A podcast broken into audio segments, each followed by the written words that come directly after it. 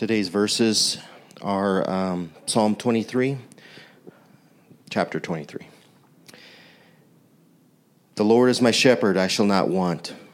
He makes me lie down in green pastures. He leads me beside still waters. He restores my soul. He leads me in the paths of righteousness for his name's sake. Even though I walk through the valley of the shadow of death, I will fear no evil, for you are with me. Your rod and your staff, they comfort me. You prepare a table before me in the presence of my enemies. You anoint my head with oil. My cup overflows. Surely goodness and mercy shall follow me all the days of my life, and I shall dwell in the house of the Lord forever. That's God's word.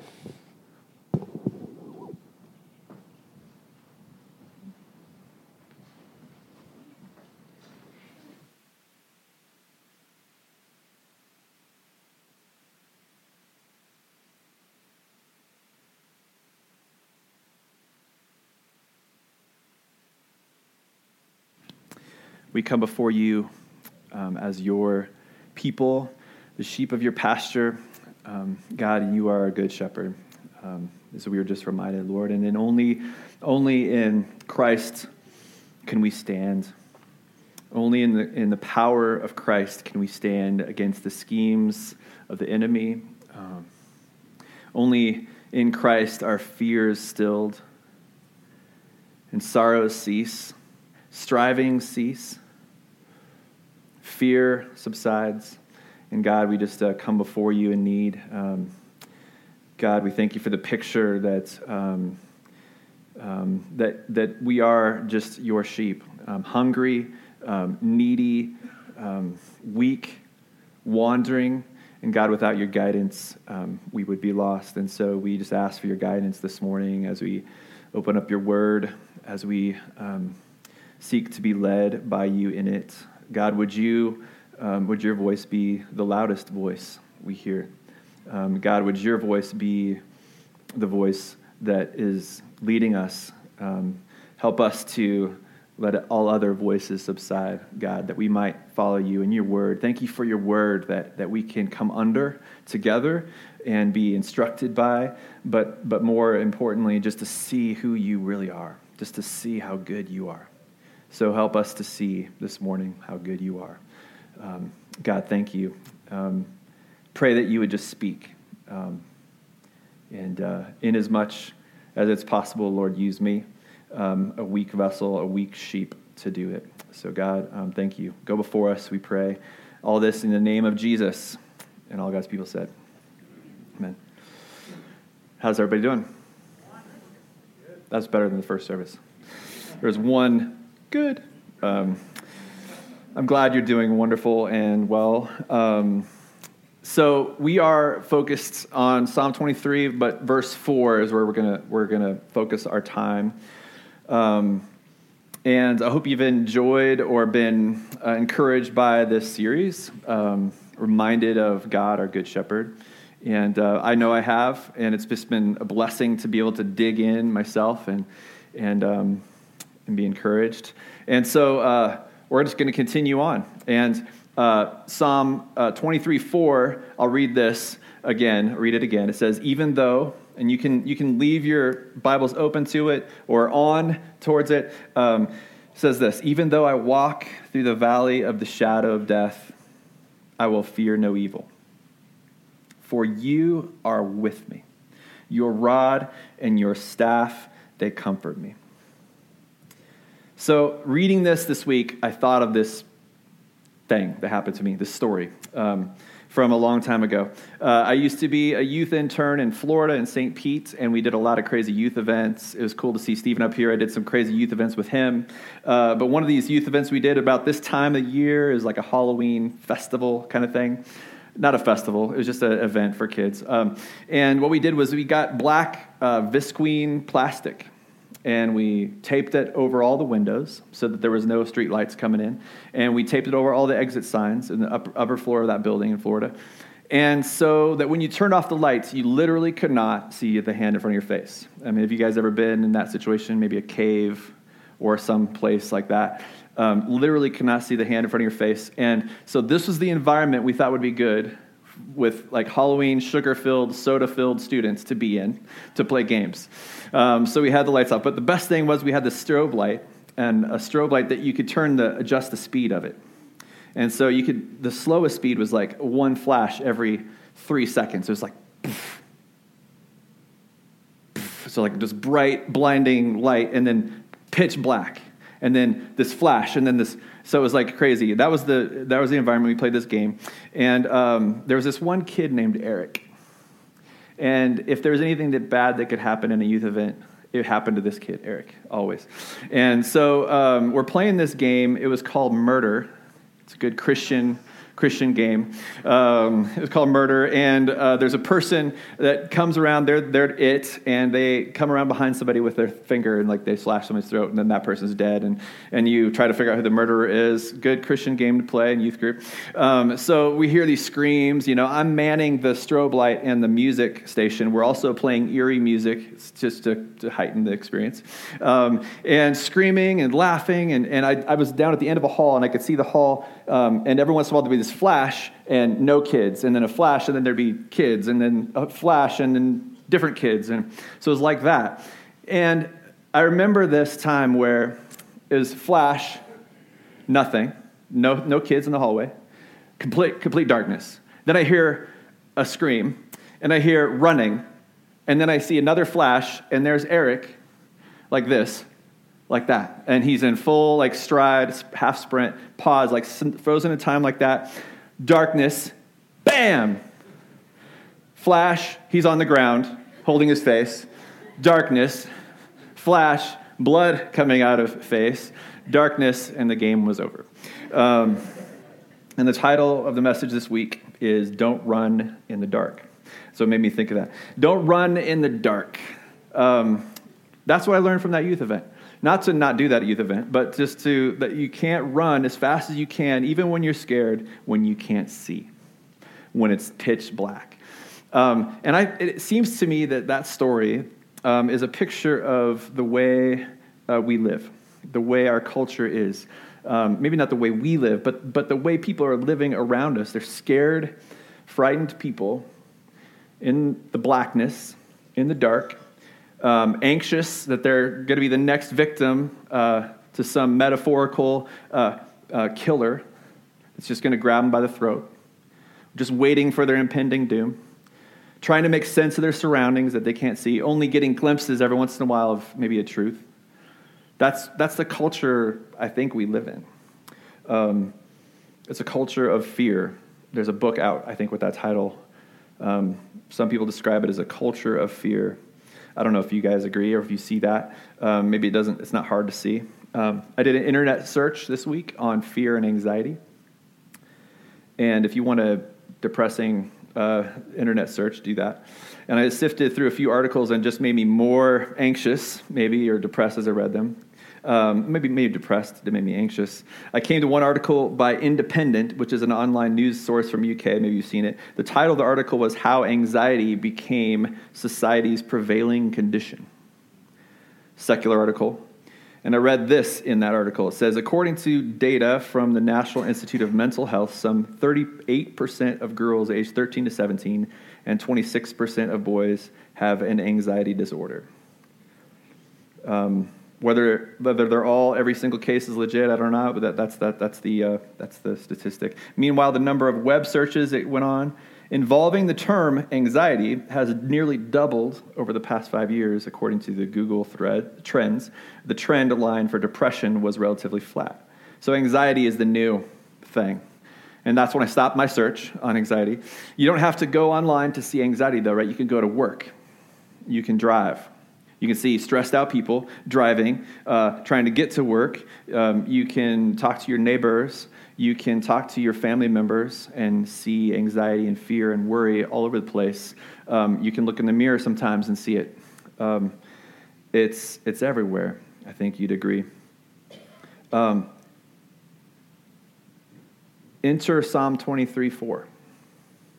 Even though I walk through the valley of the shadow of death, I will fear no evil. For you are with me. Your rod and your staff, they comfort me. Psalm twenty-three is a poem. Um, it's a song. Psalms are a songbook. It's not a proverb. It's not wisdom literature. David didn't write this for the main purpose of instruction or to show us how to live or what to do. That's not the main purpose or the primary purpose of Psalms. They're not meant for that, but they're meant to show us God in a beautiful, metaphorical, awesome language. It's meant to show us who God is. If you want to see who God is, um, you can go to all of the Bible, but especially in the Psalms, you get this picture of his nature, of his beauty, of who he is. David didn't write this verse as a truth to live by. If you want to avoid fear, um, if you want to be comfortable, go through the valley with God. Now, Psalms could instruct us. That might be the truth we can glean from it, but it's not the primary purpose. The primary purpose is to see God for who he is. This is a poem, and when I read this, and when we read this, it should stir in me the same kind of hope and desire and longing for comfort, for protection, peace, and rest with no fear. The questions for me as I read this poem is, are these my words too? Can I say this about God? Do these words reflect the way I feel about my God? Do they put words to how I already feel and know and have experienced him? The psalm isn't telling you to do anything. Um, but in reading it, you're faced with this question, can these be my words too? So this morning, let's just look at these beautiful metaphorical words in this psalm. That's what we're going to do, is just going to look at them and just continue to ask the question, are these your words? Is this, can you identify, is this your experience of your God? And so we're just going to unpack it like that and look at the different metaphors, look at the different pictures, and see who God is and see if that's how we see him. So let's just do that. We'll unpack um, verse four. Verse by verse, line by line. First line is, even though I walk through, even though I walk through. The shepherd and the sheep metaphor continues here. Um, there's the first thing to notice is that this is a walk through the valley and not a stop in the valley. Shepherds, in moving their flocks from a green pasture to another green pasture in a rocky land, and, and like Palestine was or is, um, you have to go through valleys. You got to go through places where predators live. You got to go through places that are dangerous, that are not familiar, and that freaks sheep out, actually. It scares them. Um, it's unfamiliar. They would be nervous. They may be scared, and they cling closer to their shepherd in those cases. And that's the picture here. The next phrase is the valley of shadow of death, or the valley valley of the shadow of death. It's also translated, maybe your Bible has a footnote, um, as the valley of deep darkness. And there's eighteen times this word is used in the Hebrew Scriptures, Old Testament. eleven times it's associated with deep darkness. As in Isaiah nine two, a familiar passage you've heard of at Christmas time, the people dwelling in darkness have seen a great light, and those who dwelt in a land of deep darkness, there's that word, on them has light shined. Looking forward to the Messiah, looking forward to Jesus. If you did a word study on darkness in the Bible, you would see that it's not just a physical phenomena of like no light. It's, it's much more than that. There's a cosmic, spiritual significance to the way the biblical authors use the word darkness. I encourage you to do that. Just go home. You could do a word search in darkness if you have a concordance or a Blue Letter Bible. It's pretty fascinating, actually. Um, darkness. Um, it means the absence of knowledge in places. It's it's the absence of life. It's the place of death. It's where dead people are. It's where they go. It's the ultimate place where God isn't. There is no knowing anything in the dark. It's a place of mystery. It's frightening. It's the unknown. It's being lost. You see the word darkness used those ways in Scripture. Not surprisingly, the word darkness is used in Job in the Old Testament more than any other book, um, over thirty times, or thirty times, I think exactly, maybe. Because out of all the people who walked the earth, Job, perhaps, maybe other than Jesus uh, and maybe Paul, have experienced the deep darkness of the shadow of death, right? They've experienced it. They've lived it. And so the word darkness comes up, and one One of those usages, this one of the thirty, is Job sixteen sixteen. In a poetic way, he says, "My face is red with weeping, and on my eyelids is deep darkness." It's much more than just the absence of light. It's the absence of hope, of life. Sheep have really poor night vision. I just learned that this week. Um, they're a prey animal, and so they can see all around them, and they're constantly gazing or constantly searching the surroundings for predators. They need to see other sheep with them to not be stressed because they rely on flocking together for protection. That's what sheep do. Um, that's their protection. Uh, and, and today, shepherds will have found out that if you can keep sheep together, like in, maybe in fives or sixes, they don't get as stressed out. They need to be together. So they move them that way together when they have to move them like in trucks or whatever. Um, and so, and they can see over three hundred degrees, like, like a horse or a donkey, they can see almost behind them because they're looking, they're scanning. But that's in the daytime. Uh, they don't like being in dark places where they can't see. They don't like the dark at all. Um, they are reluctant to go where they can't see. Thus, their great need to be very near their shepherd, the one who's guiding them. If they're near their shepherd, they'll move. They'll be okay. They can, they can be without fear and stress. Next phrase, I will fear no evil. Evil here could mean actual evil, like what's openly opposed to God, or it could just mean any bad thing. It could mean disaster or calamity. The, that word's translated calamity sometimes and disaster sometimes. And, and it just could mean any bad thing, not just an evil, like the way we would think evil. So it could be said, I will fear no bad thing, no bad outcome or possibility, no loss, no hurt, sickness, tragedy. They're all included in this word, evil. Then it says for, very important word, for or because. I can fear no evil because this is why. Because you are with me. You are with me. Something else I noticed in reading this, um, I think it was this week or last week, that the pronouns change from he and his to you and yours. Your. It becomes personal all of a sudden in this verse. It's personal. Psalm twenty-three starts as David's reflection on who the Lord is and how amazing he is and how compassionate and comforting he is as a shepherd and a guide. And, and it's almost like a poetic journal entry. Um, and then it goes from a poetic journal entry to a poetic letter like to, addressed to God himself.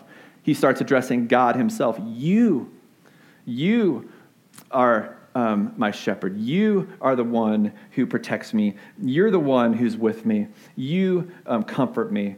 And um, it's personal. And again, like Dan said last week and, and a couple weeks ago, um, David didn't write this as a, a shepherd boy.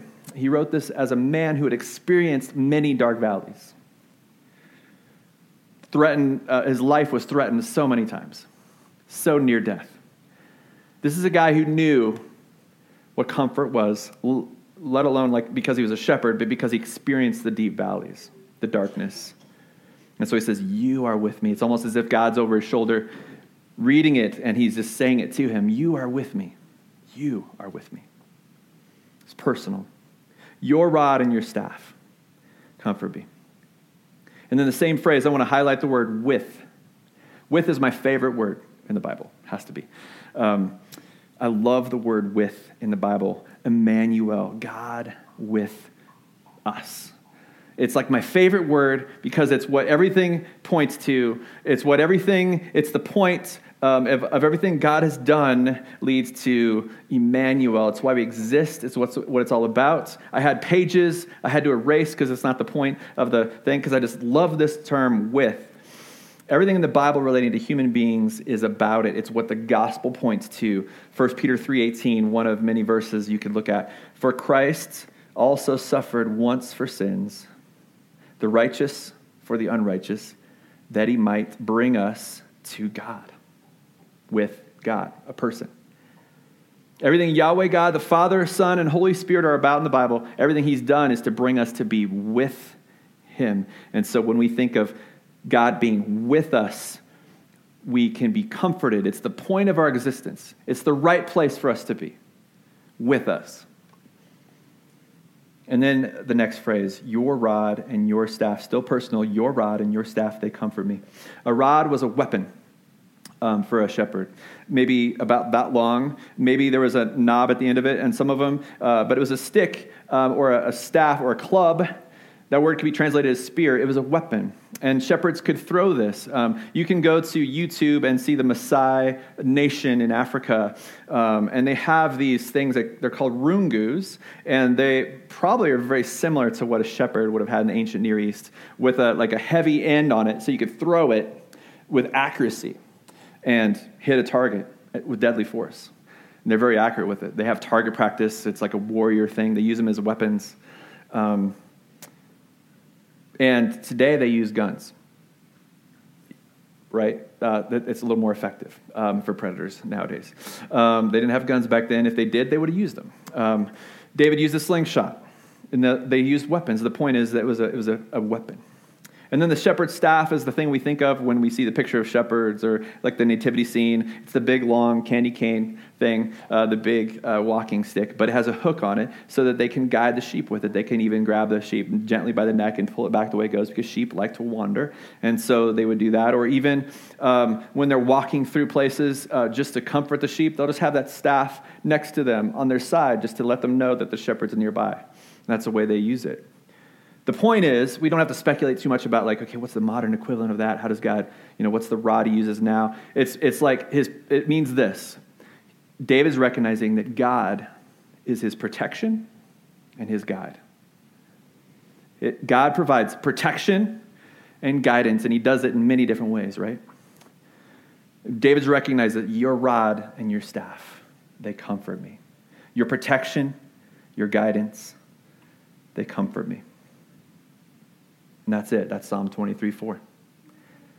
So I'm going to ask the question again.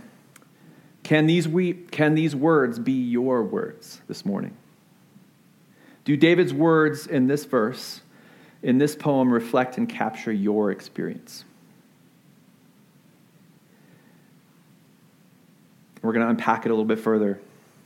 God, our shepherd, leads us through deep, dark valleys of death. One thing we have to reconcile in our minds with this, with this psalm is that God is the one who leads us into deep, dark valleys, valleys of the shadow of death. Our good shepherd is leading us into the valley. Why would he do this? It's terrifying. That's where sheep die. That's where people get hurt. But the Lord doesn't just lead us to the valley, right? He leads us through. It says the word through the valley, not just to it, but through it. Sheep starve if they don't go through the valley, because there is no other green pasture coming if they don't walk through valleys to get to the next one. And if they stay put in the existing green pasture, they run out of food and they die. Sheep die when they stay put. They don't move. Like last week, you saw a sheep cast on its back. And when sheep can't get up and move, they die. In fact, though, the, the luscious ground um, is often by a stream in the bottom of a valley, right? Most of the grass grows there. And, it's, and God, when he leads us through, there's always there's nourishment on the way, too. Maybe the best. It's the metaphor. Here's the deal, though. There's no choice. This is how life is. If you haven't walked through deep darkness like death or cancer or chronic illness or pain or brokenness or divorce or Alzheimer's, um, rejection, abandonment, you will. If you haven't walked through that yet, uh, you will. It's a matter of living, because life is a marriage of both beauty and brokenness, of both green pastures. Sometimes there's green pastures, and we can celebrate those, and sometimes there's dark valleys, right? If you've just live longer, and you'll see more and more of each one of those, maybe more of one than the other.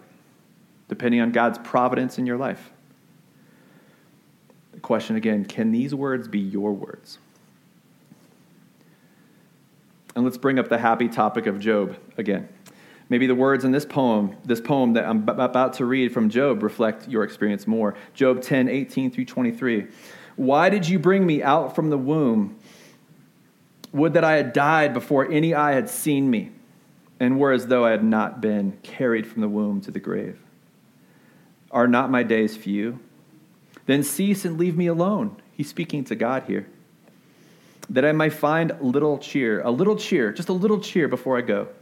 And I shall not return to the land of darkness and deep shadow, the land of gloom and thick darkness, like deep shadow without any order, where light is as thick darkness. Or maybe this, Job one twenty-one, naked I came from my mother's womb, and naked shall I return. The Lord gave, and the Lord has taken away. Blessed be the name of the Lord.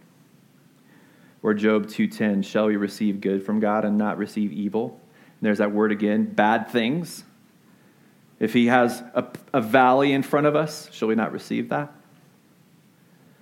We must deal with this providence of God taking good things away from us because Job exists. How many of us would be able to handle life better if Job didn't exist? Like I could almost pray with him, yeah, it'd be better if you weren't born because now I have this example that I have to think about in the Bible. It wouldn't it be much easier for my theology if, if that never happened and I could just go on thinking that God doesn't, you know, God, that doesn't happen. Wouldn't it be easier? God took away everything from Job except his life. The one thing God wanted, God, uh, one thing Job wanted God to take away, his birthday, he didn't do. He took it all away. Job said, the Lord has taken away. And then after that, it says he did not sin with his lips when he said that. He spoke rightly about God. That means he was accurate when he said God took it away. He didn't lie. He didn't attribute some bad thing to God that wasn't true. So what do we do with that truth? What do you do with that? Do you just say, well, that was a one-off thing that happened, you know, a long time ago. God doesn't deal with us anymore. That was just an example he wanted in that one man. Um, but now God doesn't do that anymore. Really? How small, I was wondering, would our Bibles be if we could take out all the uncomfortable parts? If we could just remove all those kind of mm, cringy parts, those uncomfortable parts, like Job. Uh, our, our, our Bibles would be small. And I think many of our Bibles are that size. You know, there's certain parts of our Bible that are trafficked more than others. The comfy parts, there's more there's more writing in that, and there's more rips and tears on my pages on that on those parts. But I kind of skip over those Psalms that talk about, like, God, you know, would you slay the wicked? You know, uh, those kind of things. I don't want to think about that. I don't want to think about him taking things away. Um I'm glad they, when they decided to put the canon of Scripture together, they didn't consider comfort um, as as as a deciding, determining criteria, because our Bibles would be like one hundred pages long. There's no reason to think, and here's where the message gets really, uh, yeah. There's no reason to think that I won't die before every person in this room. That's a thought I had this week. It's a truth. There is no reason to think, all things being equal, that I won't die before any person in this room. Why would I think that? What makes me so confident? Is it my age? You know, I'm forty-six. Um, doesn't matter. Uh, what about uh, anything could happen, right? There's no reason to think that. There's no reason to think that your life won't be snuffed out in an instant before you get home. What is keeping that from happening today? What is really keeping you alive right now? What are you doing that's preventing a brain aneurysm from taking you? What's holding your life together so as to ensure that you'll have a you'll live to a ripe old age of ninety something, and you'll be married for sixty-five years, and you'll get to see your kids and your grandkids and their children and and, and happy marriages and P H Ds, and and then you get to die in your in your bed with your spouse of sixty-five years, holding hands, and then the next moment you see Jesus, you die together. What is what choices are we making today to get that dream to happen? Can we really do that? Can we make that happen? There's no reason to think that we're guaranteed to make it out of this building today? Is there? What guarantee? Tell me. Can these words be your words? I will fear no evil. Does this mean that I won't experience the emotion of fear? Does this verse uh, mean that as long as Yahweh God is with me, I won't feel fear? No. Fear isn't the opposite of faith. Fear is neutral. Fear is not bad. Um, fear is not bad. It's an emotion that God actually gives us. Um, you can't control emotions. Um, To a point, you maybe can, at the results of them, right? But sometimes you need to feel fear, like when you're faced uh, face-to-face with a grizzly bear, um, a mountain lion, a middle schooler, you should feel fear.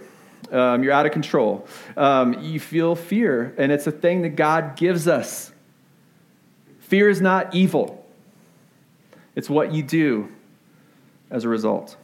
There's a relationship between fear and control. Uh, and it's this. Fear happens when you uh, when you encounter something that you can't control. That's, that's what causes fear. When you feel out of control, you feel fear.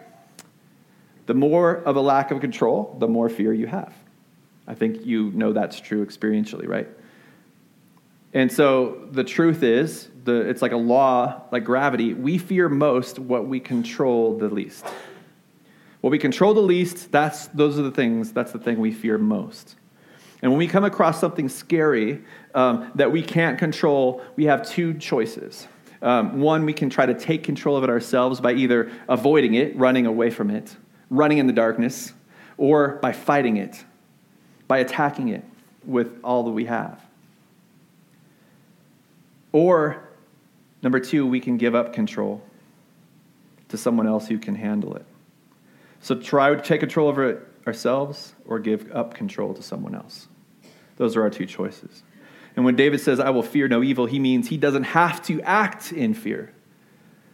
It's an action. It's a function, not just a feeling. He doesn't have to run in the dark. He doesn't have to take control himself because he's with the one who is in control. He's with the one who brought him to this place in the first place.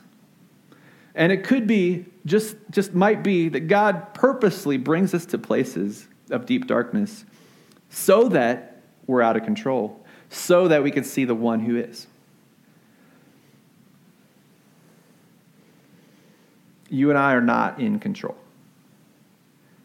We're not. Not of our futures, not of our health, not of our days and minutes, not of our kids or our spouses, our country, our safety. We're not in control. You and I are not in control. Ironically, the more we think we are in control, the more fear comes, actually. The more we try and take control, the more fear will well up within us because we've bought into this lie that we, we can be in control, but what happens when we do everything right and our fears are still realized?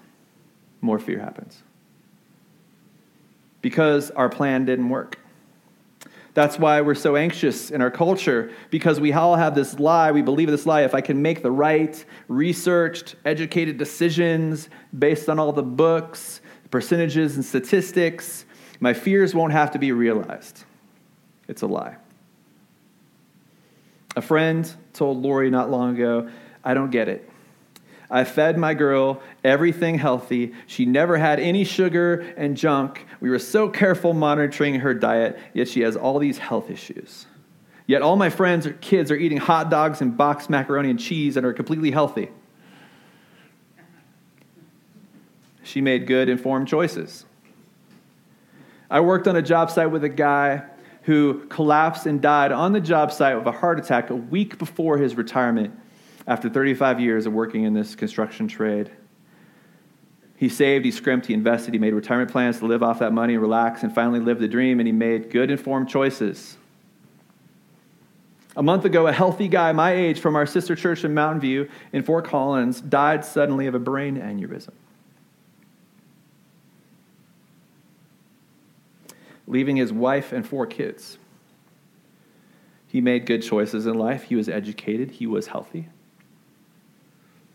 We know a godly couple, the perfect parents, a pastor and his wife. They taught their kid the gospel through word and deed, were present in his life, role models to everyone they knew. They made all the right gospel-centered parent, parental choices. Their kid walked away from Christianity, and his parents, they made all the right choices. Nine years ago, I worked my tail off every day. I, I excelled. I did extra. I moved up the ladder. The economy tanked. I got laid off. I did everything right. We're not in control. But we can walk with the one who is. We're not in control, but we can walk with the one who is. Can these words be our words? David also said this in another poem, Psalm twenty-seven, a little bit later. The Lord is my light and my salvation. Whom shall I fear? The Lord is the stronghold of my life. Of whom shall I be afraid? Jesus entered the valley of the shadow of death. Knowing God is with you, trusting in him implicitly, doesn't keep you from experiencing fear. All you have to do is look at Jesus in the garden, garden, sweating drops of blood to know that that's not true. Was he not following his father? Did he not do everything right? And he experienced a fear you and I will never know. If you are in him, you are a follower of Jesus, you will never know the fear Jesus experienced there. The psalm is for you. Isolation, being forsaken, not hearing the voice of God, his back turned on you. There is no darker valley than that. That is the fear of hell. Jesus experienced that hell. The hell of not being with the one he'd always been with. He had to experience the darkness to be the light of the world. The light in the darkness. Matthew twenty-seven forty-five says this, Now from the sixth hour, that's twelve o'clock, there was darkness over all the land until ninth, the ninth hour. In the middle of the day, three hours of darkness. And about the ninth hour, Jesus cried out with a loud voice. I'll read the English. My God, my God, why have you forsaken me? And Jesus cried out again with a loud voice and yielded up his spirit or his life. It looked like the light of the world had been snuffed out. They laid him in an empty tomb, not even another dead person to keep him company, a dark, dark place. Such as he'd never seen before, the world had never seen before. Ezekiel thirty-four, we've referenced this many times. God speaking to these bad shepherds of Israel, saying, I'm going to be your shepherd. Listen to what he says, Ezekiel thirty-four twelve. As a shepherd seeks out his flock, when he is among his sheep, among, with his sheep. He came to be with his sheep. As a shepherd seeks out his flock when he is among his sheep that have been scattered, so will I seek out my sheep, and I will rescue them from all places where they have been scattered on a day of clouds and thick darkness. And that was that day. That, that was the culmination of that. He entered that darkness, that deep, dark valley for you and I. For all those who follow him, who all those who draw near to him. David wrote Psalm twenty-three before the cross, before his Lord and Shepherd walked that valley, the valley of the shadow of death, alone, so that we would never have to.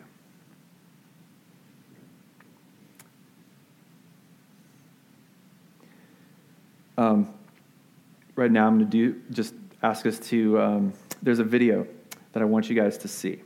Um, it's a song written by um, Andrew Peterson, awesome songwriter.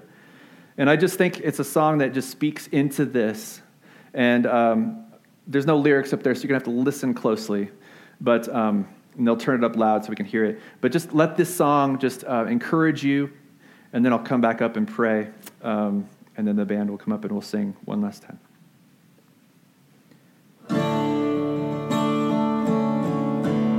Just think of the words of the song we sing so often. Um, all our sickness, all our sorrows, Jesus carried up the hill. He has walked this path before us. He's walking with us still, turning tragedy to triumph, turning agony to praise. There's blessing in the battle, so take heart and stand amazed. Rejoice when you cry to him. He hears your voice. He will wipe away your tears. Rejoice. In the midst of suffering, he will help you sing. Let's sing together. Let's stand. Uh.